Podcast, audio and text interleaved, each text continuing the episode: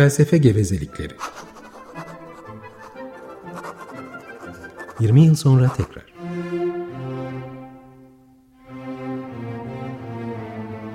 Hazırlayan ve sunanlar Oruç Aruoba ve Ferhat Taylan.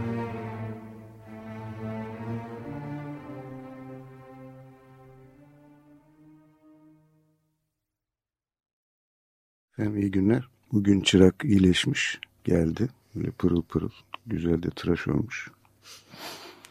Nasılsın? Teşekkürler, iyiyim. İyileşip geldim ben de. Peki. Şimdi bir de bir ilginç metin getirmiş yanında. Bunun üzerinde duralım mı dedi. Peki dedim ben daha hepsini okumadım ama nasıl yapalım? Bir parça okuyup üstüne mi konuşalım? Evet, zaten oldukça kısa bir metin. 5 dakika hukuk felsefesi başlıklı. Bu 1995 yılında Hukuk Felsefesi ve Sosyolojisi Arşivi adlı bir kitap dergide çıkmış.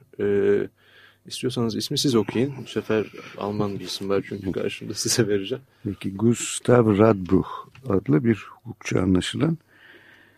Çok ilginç bir gazetede hemen 2. Dünya Savaşı'ndan sonra 12.9.1945'te yayınlanmış orijinal.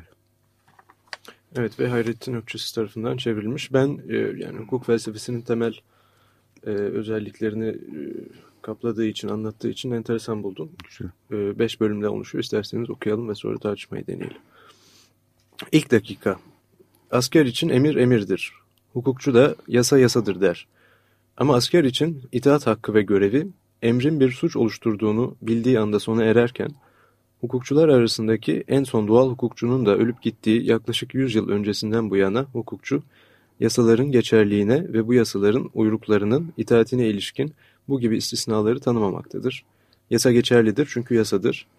Yasa da çoğunlukla kendini uygulatmak gücü varsa yasadır.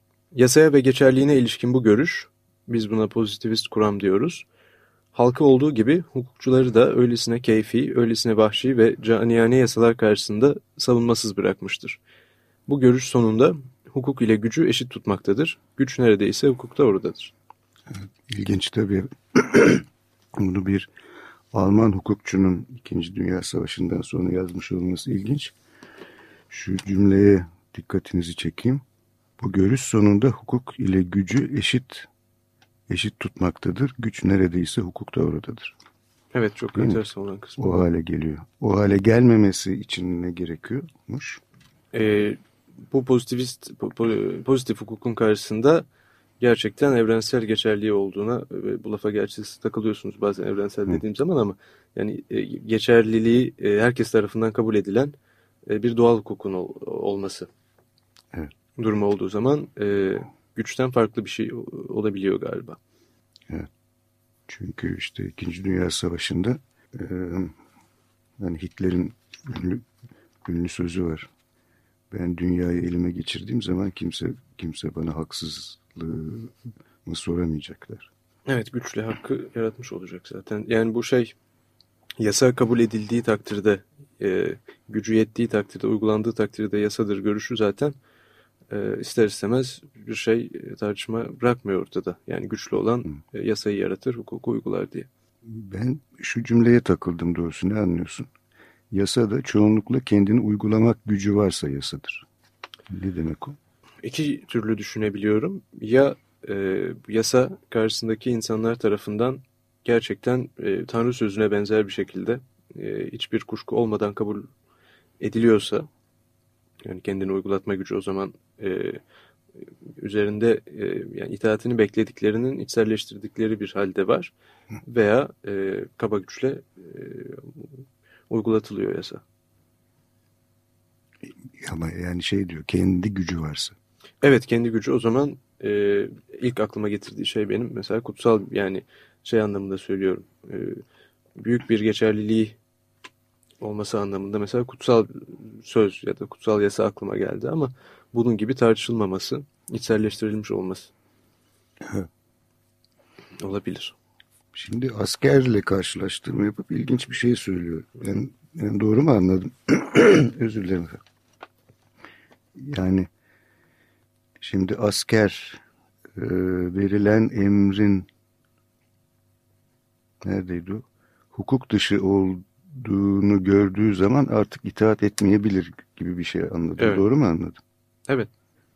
Suç olduğunu gördüğü zaman artık itaat etmesi gerekmez askerin diyordu. Evet, asker için itaat hakkı ve görevi emrin bir suç oluşturduğunu bildiği anda sona ererken. Evet. Ben bunu tam tersini biliyorum. Yani askerlikte üstün emir veriyorsa sen o yani suç mudur değil midir ona, yani ona bakmayacaksın. Emir emirdir. Emir demiri keser. Evet aslında.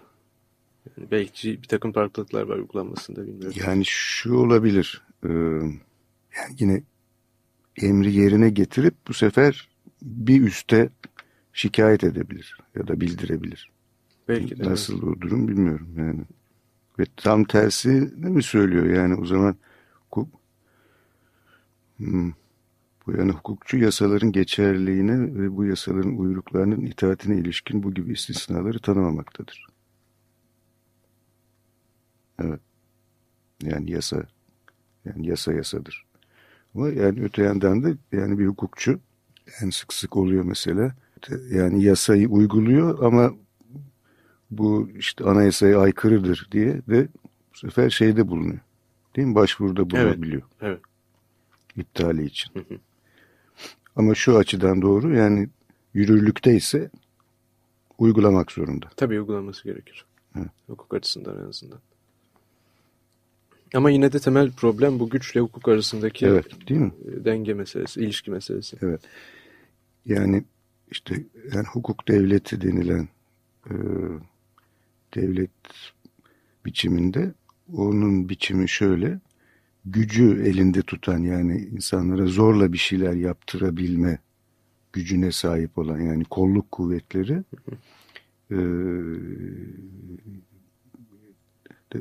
yargının emrinde. Evet.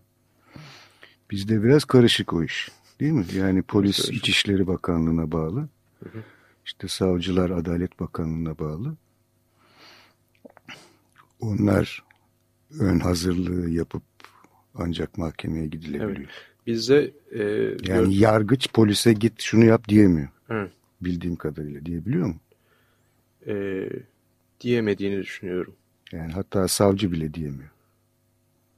Savcı belki diyordur bazı durumlarda. Yani evet bu gibi durumlarda aslında hukukçulara danışmamız gerekiyor bazı konularda. Yani tam şeyi mesela biliyorum. Yani tutuklama kararı nasıl çıkarılıyor? Savcı gidiyor hakime, değil mi? Hakim tutuklama kararı çıkarıp polise veriyor. Polis o zaman tutukluyor. Evet, o sürede de zaten gözaltında oluyor genellikle herhalde. Hı. İnsan evet. Suçlu. Suçüstü olduğu zaman zaten işte suçüstü mahkemesine çıkarılıyor, değil mi? 48 saat içinde. Evet. Bizde bu söylediğiniz konuda adaletle ilgili bir sorun olduğunu düşünüyorum. Yani adalet denen şeyler. Yani herkesin eşit tutularak yargılanması ve herkese yasaların gerektirdiği yani ceza alacaksa polis de ceza almalı. Ne bileyim yani normal polis olmayan sivillerden biri de ceza almalı ama hakimler bazı durumlarda bu sefer de kamu yararı gibi bir şeyin arkasını yani bunu kullanarak ceza vermekten kaçınıyor olabilirler ya da vermemektedirler galiba. Evet yani o tabii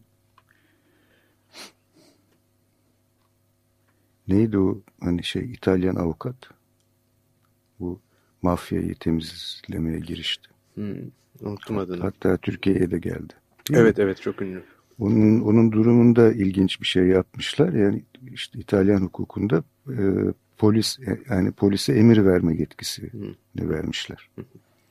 Yani çünkü en büyük sorunlardan birisi yani savcının hakime başvurup hakimin karar verip ondan sonra hakimden tutuklama kararını aldırana kadar tutuklanacak olan kimsenin toz olması ortalıkta. Evet. Değil mi? Tabii. Yani savcı dolaysız olarak polise emir verebildiği zaman işler çok daha hızlı yürüyebiliyor. Evet. Hoş biz giderek daha teknik hukuk meselelerine dalıyoruz. Evet. Kafa göz yarayarak. Üstelik de bilmediğimiz şey. Peki ikinci dakikaya geç bakalım. Geçeyim. Şimdi diyor ki yukarıdaki ilk tümce başka bir tümce ile değiştirilmek istenmiştir.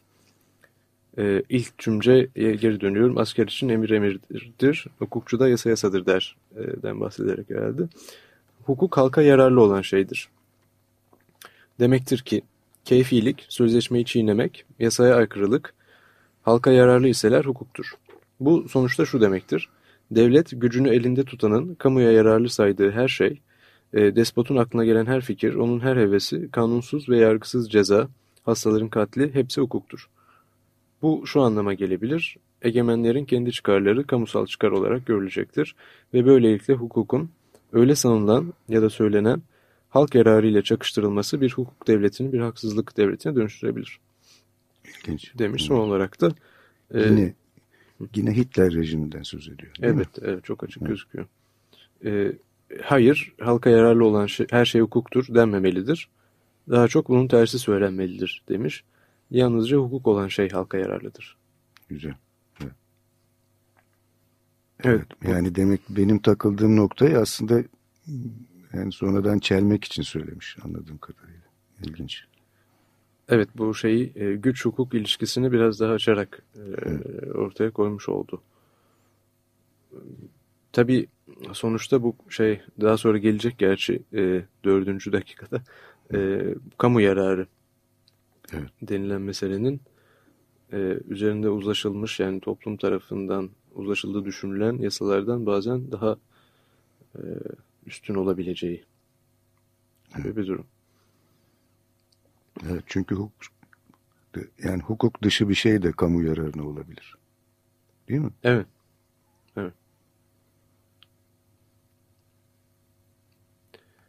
Ne yapalım? Bir ara verip ondan sonra konuşalım. Efendim bir Schumann'ımız var yine. Bu Masal Resimleri adlı bir parça. Bu keman ve piyano için James Crates ve viola, Tiziana Moneta da piyano çalıyor. Evet, Opus 113 yani Märchenbilder masal resimleri dinliyoruz. Evet efendim. Robert Schumann'ın Opus 113 masal resimleri adlı keman ve piyano için parçasını dinledik. Evet, çekirge. Devam et bakalım. Devam edelim. 3. dakikasındayız. 5 dakikada hukuk felsefesi isimli metnin. Gustav Radbruch değil mi? Okumuş. 3. dakika. Hukuk adaleti istemektir. Ama adalet ise şu demektir. Kimsenin adına sanına bakılmadan yargılamak, herkesi aynı ölçüyle ölçmektir. Siyasi muhaliflerin katli övülür, başka ırktan olanların katli emredilir ama kendi düşünce ve yol arkadaşlarına karşı aynı eylem gerçekleştirildiğinde en vahşi, en onur kırıcı cezalara kavuşturmaya geçilirse bu o zaman ne adalettir ne de hukuktur. Evet. Yine Nazi rejimiyle ilgili olduğu açık bir bölüm. 2. paragrafında yasalar adalet istencini bilinçli olarak yatsıyorsa, örneğin insan haklarını insanlara sağlamakta keyfilik içeriyor ve yetersiz kalıyorsa, o zaman bu yasaların geçerliliği yoktur. O zaman halk bunlara itaat borçlu değildir. O zaman hukukçular da kendilerinde bu yasaların hukukilik karakterinin bulunmadığını söylemek cesaretini bulmalıdır. Evet. Diyor.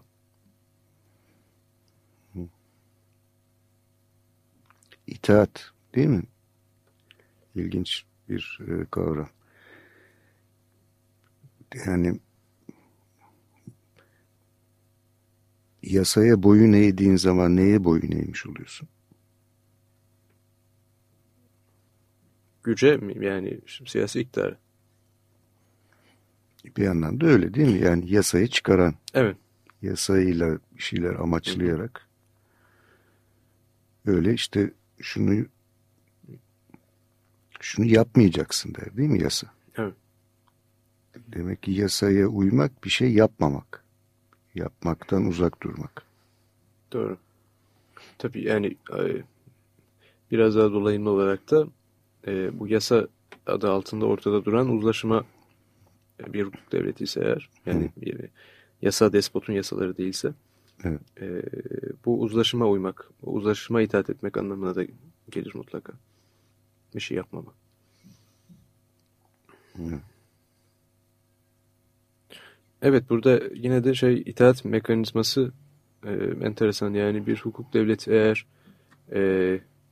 vatandaşlarının yasaya uymasını silah zoruyla, kaba kuvvetle yapmıyorsa, onların kendilerinin, yani halkın çıkardığı ya da dolaylı olarak temsilcilerinin çıkardığı yasalara ya da onlar dışında birileri tarafından, diyelim ki seçkinler tarafından konulmuş ama onların yararına olduğuna ikna edilmiş oldukları bir itaat etmiş oluyorlar. Hı. Etmeleri gerekiyor hukuk devletinde. Evet. Şimdi Hitler rejiminde yani büyük çapta yasal olarak yapılıyor bazı şeyler. Mesela geri zekalıların nedir o? Kastre edilmesi. Hı. Kısırlaştırılması. Evet, şimdi yani kamu yararına mı? Tabii sorun şu, yani gerçekten halkın büyük bir kısmı böyle düşünüyorsa ne yapılabilir? Yani bu insan haklarına aykırıdır. Evet, çünkü temeldeki düşünce değil mi? Yani ırkın saflığını korumak. Evet.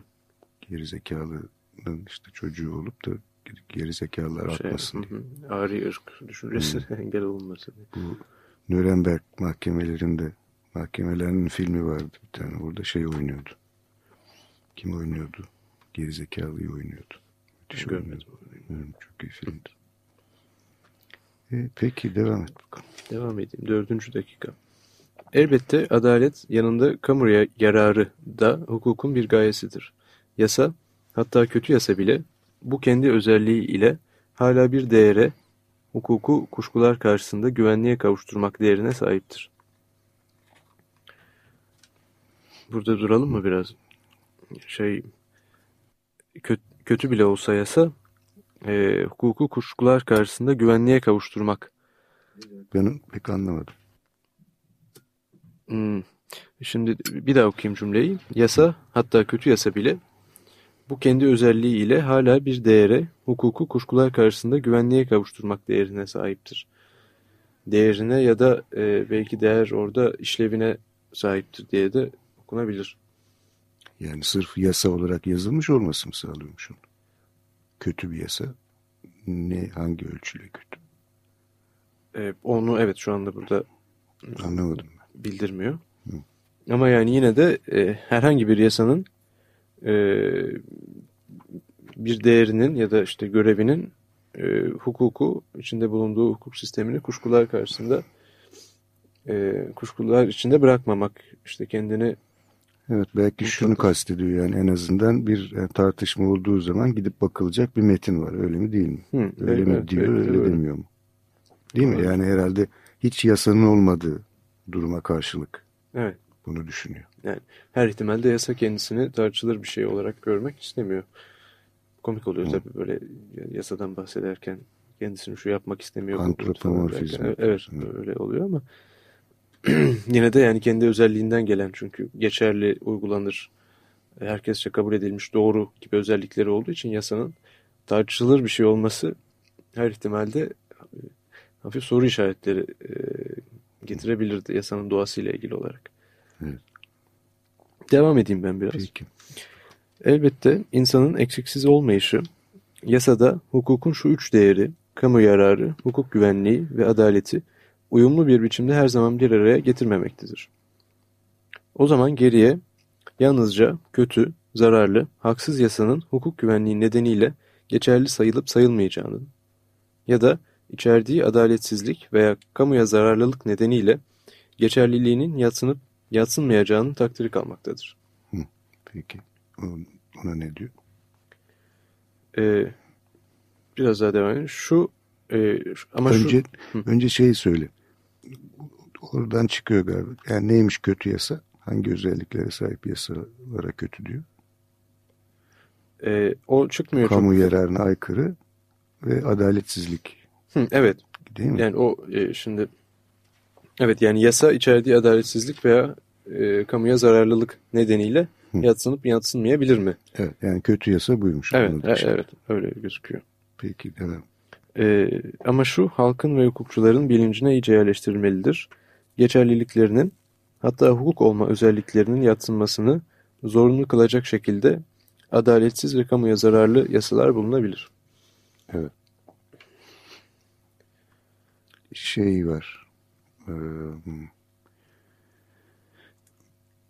Tam adını hatırlamıyorum. Yani ırk bilmem nesi yasası falan gibi bir şey var. Yani bayağı Hitler'in çıkardığı yasalardan birisi. Buna göre işte 4 tane yani büyük baban, büyük annen, işte deden ve ninenden 2 tanesinden fazlası Yahudi ise sen de Yahudi sayılıyorsun. 1 tanesi Yahudi ise sayılmıyorsun. 4'te 2.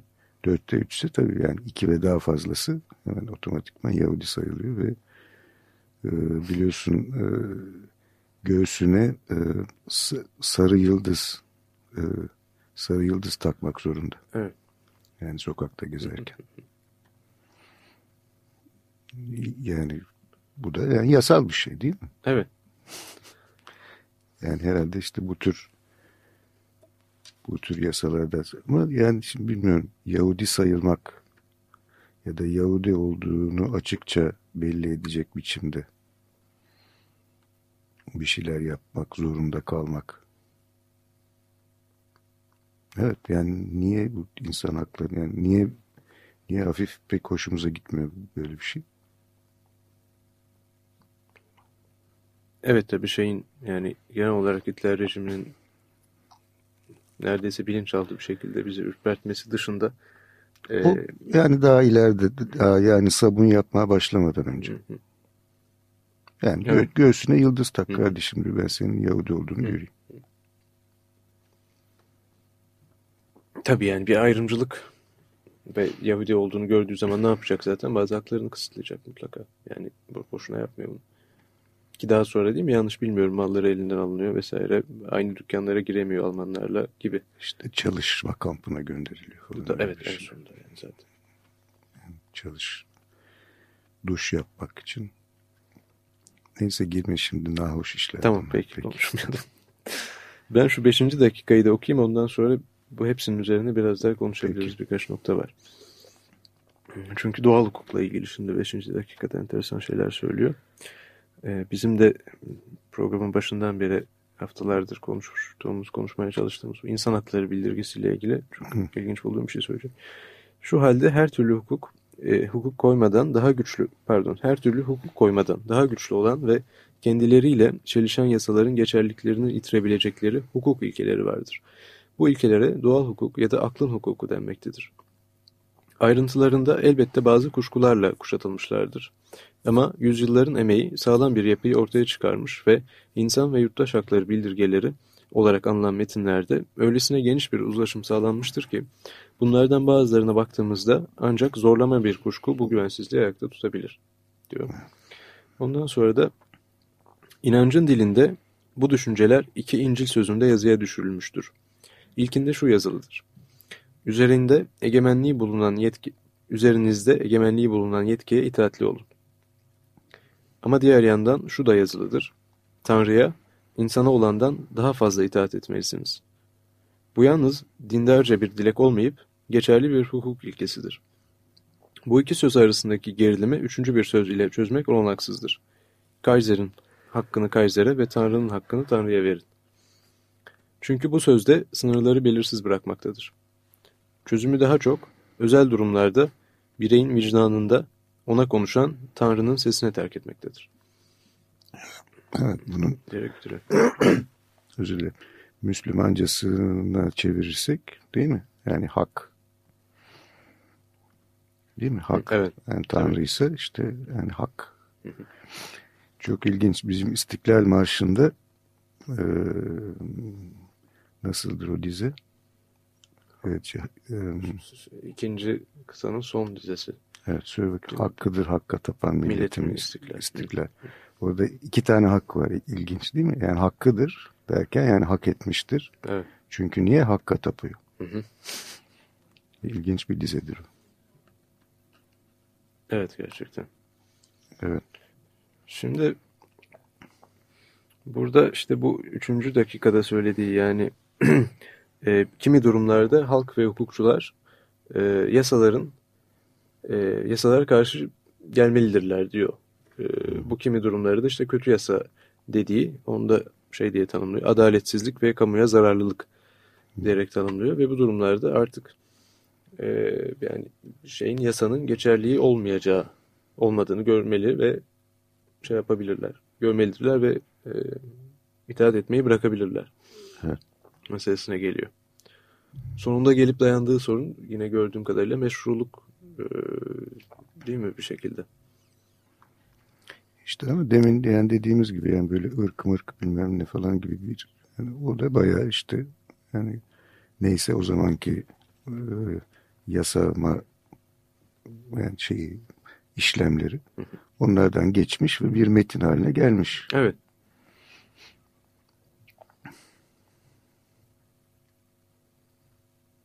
Evet, bu demin konuşmuştuk seninle. Sivil itaatsizlik işini bir ele alalım. Alalım, evet. Haftaya. Çünkü yani itaat ilginç bir kavram. Hume'un bir kısa yazısı vardır o konuda. Yani şeye şaşırarak başlarız. 18. yüzyıl yani işte krallar falan var. Nasıl oluyor da bu kadar az insan, bu kadar çok insanı yönetebiliyor? Ve yönetilenler karşı çıkmıyor. Evet, yönetilenler de bir şey yapmıyor falan diyor. Bunu böyle işte anlatır ne, yani nasıl olduğunu. Evet. Burada da enteresan yani 1945'te yazılmış bir metin. Kimi durumlarda işte yani adaletsizlik ve kamuya zararlılık içerdiği zaman yasa buna karşı çıkılmalıdır diyor. Ondan sonra da yani 45'ten bu yana gelen zamanda da birçok durumda, birçok tarihte, birçok toplumda elbette yani yurttaşlar kendi yararlarına olmayan bir takım yasalara boyun eğmişler ve galiba özellikle belki de 70'ten bu yana ya da 60'ların sonundan bu yana bu yasaların kendi zararlarına olduğunu da görmezden gelmeleri sağlanmıştır belki bir şekilde. Evet. O da tabii itaatle ilgili ayrı bir mesele.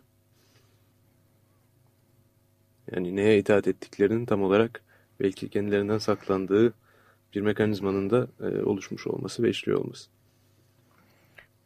Şimdi demin aslında biraz yanlış bir şey söyledim galiba. Şimdi yani düşünüyorum da. Şimdi yasalar yalnızca bunu yapmayacaksın mı der? Yoksa bunu yap, böyle yapılacak mı der? İki türlüsü de var galiba, değil mi? İki türlüsü de olabilir. Yani böyle çok soyut bir şekilde yasadan konuşmaya başladık. Şu anayasayı biraz önüme alıp bakayım daha açık bir şekilde ortaya çıkabilir. Tabii mesela daha önce tartışmıştık bu bireyler kamu yararına uygun şekilde davranmalıdırlar gibi bir bölüm var mesela burada. Yani bir şey yapması gerektiğinden de bahsediliyor. Örneğin. Ya da eğitim konusunda yani zorunlu eğitim diye bir şey var. Olumlu yani. Evet. Şey. Yani şeyi konuşmuştuk yani bir yani hak olumlu bir şey olarak ortaya konuyor. Ondan sonra şunlar yapılmaz diyor. Değil mi? Yani işte herkes bilmem işte seyahat hakkına sahiptir. İşte keyfi olarak sürgüne gönderilemez. Evet.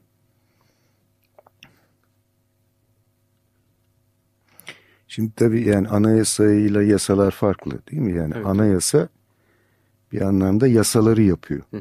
Yasalar sonradan bir takım yürütmelere temel olarak bazı şeylerin yapılmalarını, bazı şeylerin yapılmaması sağlıyor. Peki bir tane örnek ver. Gelişigüzel aç birkaç sayfa. Buradan parmağını bir yere bas oku. Bakalım. Pekala. Bir dakika, yine de birazcık seçerek gideyim. Basın hürriyetiyle ilgili bir madde çıktı karşıma. Madde 28. Basın hürdür, sansür edilemez. Basım evi kurmak, izin alma ve mali teminat yatırma şartına bağlanamaz. Kanunla yasaklanmış olan herhangi bir dilde yayın yapılamaz. Gibi. Devam ediyor. İlginç. Şimdi al teker teker. Basın hürdür, sansür edilemez. Neyin yapılamayacağından bahsediyor. İlginç değil mi? Yani ama hürdür diyor ilk önce. Yani ilk önce olumlu bir şey söylüyor. Hı-hı. Ondan sonra şöyle yapılamaz. Evet. Peki. Sonra basım evi kurmakla ilgili bir şey var. Üstünde durmuyorum. Kanunla yasaklanmış olan herhangi bir dilde yayın yapılamaz. Yine bir neyin yapılamayacağı ile ilgili bir bölüm. Evet. Yani hangi dillerin yasaklanacağı da yasaya bırakılmış. Evet. Evet. İbrahim Betül'dü değil mi? Kulakları çınlasın. Biz şimdi yani evrensel bir dille konuşuyoruz değil mi Çekirge? Evrensel bir dil. Hı. Dille ilgili böyle bir ayrım. Ha evet, şimdi hatırladım tartışmayı. Evet, biz evrensel bir dille konuşuyoruz. Sakın Hutantuca bir şey söyleme. Ama kim bilir, belki Hutantuca da evrensel bir dildir. Olabilir mi Barış'cığım? Swahili. Ben Fince'den şüpheleniyorum, biliyor musun? Niye? Fince ve Macarca. Evrensel olmadıklarından şüpheleniyorum. Evet. Yani Almanca ile ilgili çok büyük kuşkularım yok da. Şimdi aslında tabii tek bir evrensel dil oldu değil mi? Big Chief Running Water Speak English. Berbat bir Amerikanca her tarafa hakim oldu yavaş yavaş. Öğrenmeye çalışıyorum. Biz de Amerikanca yapalım bu program ya Barış. Ne diyorsun? Daha evrensel olur. Hı? Vallahi. Senin İngilizcen çok iyi değil. Değil. Sen Fransızca konuş, ben İngilizce konuşayım. Deneyebiliriz. Hı. Peki. Peki efendim, biz size iyi günler ve evrensel bir şeyler dileriz. Haftaya görüşmek üzere. İyi günler.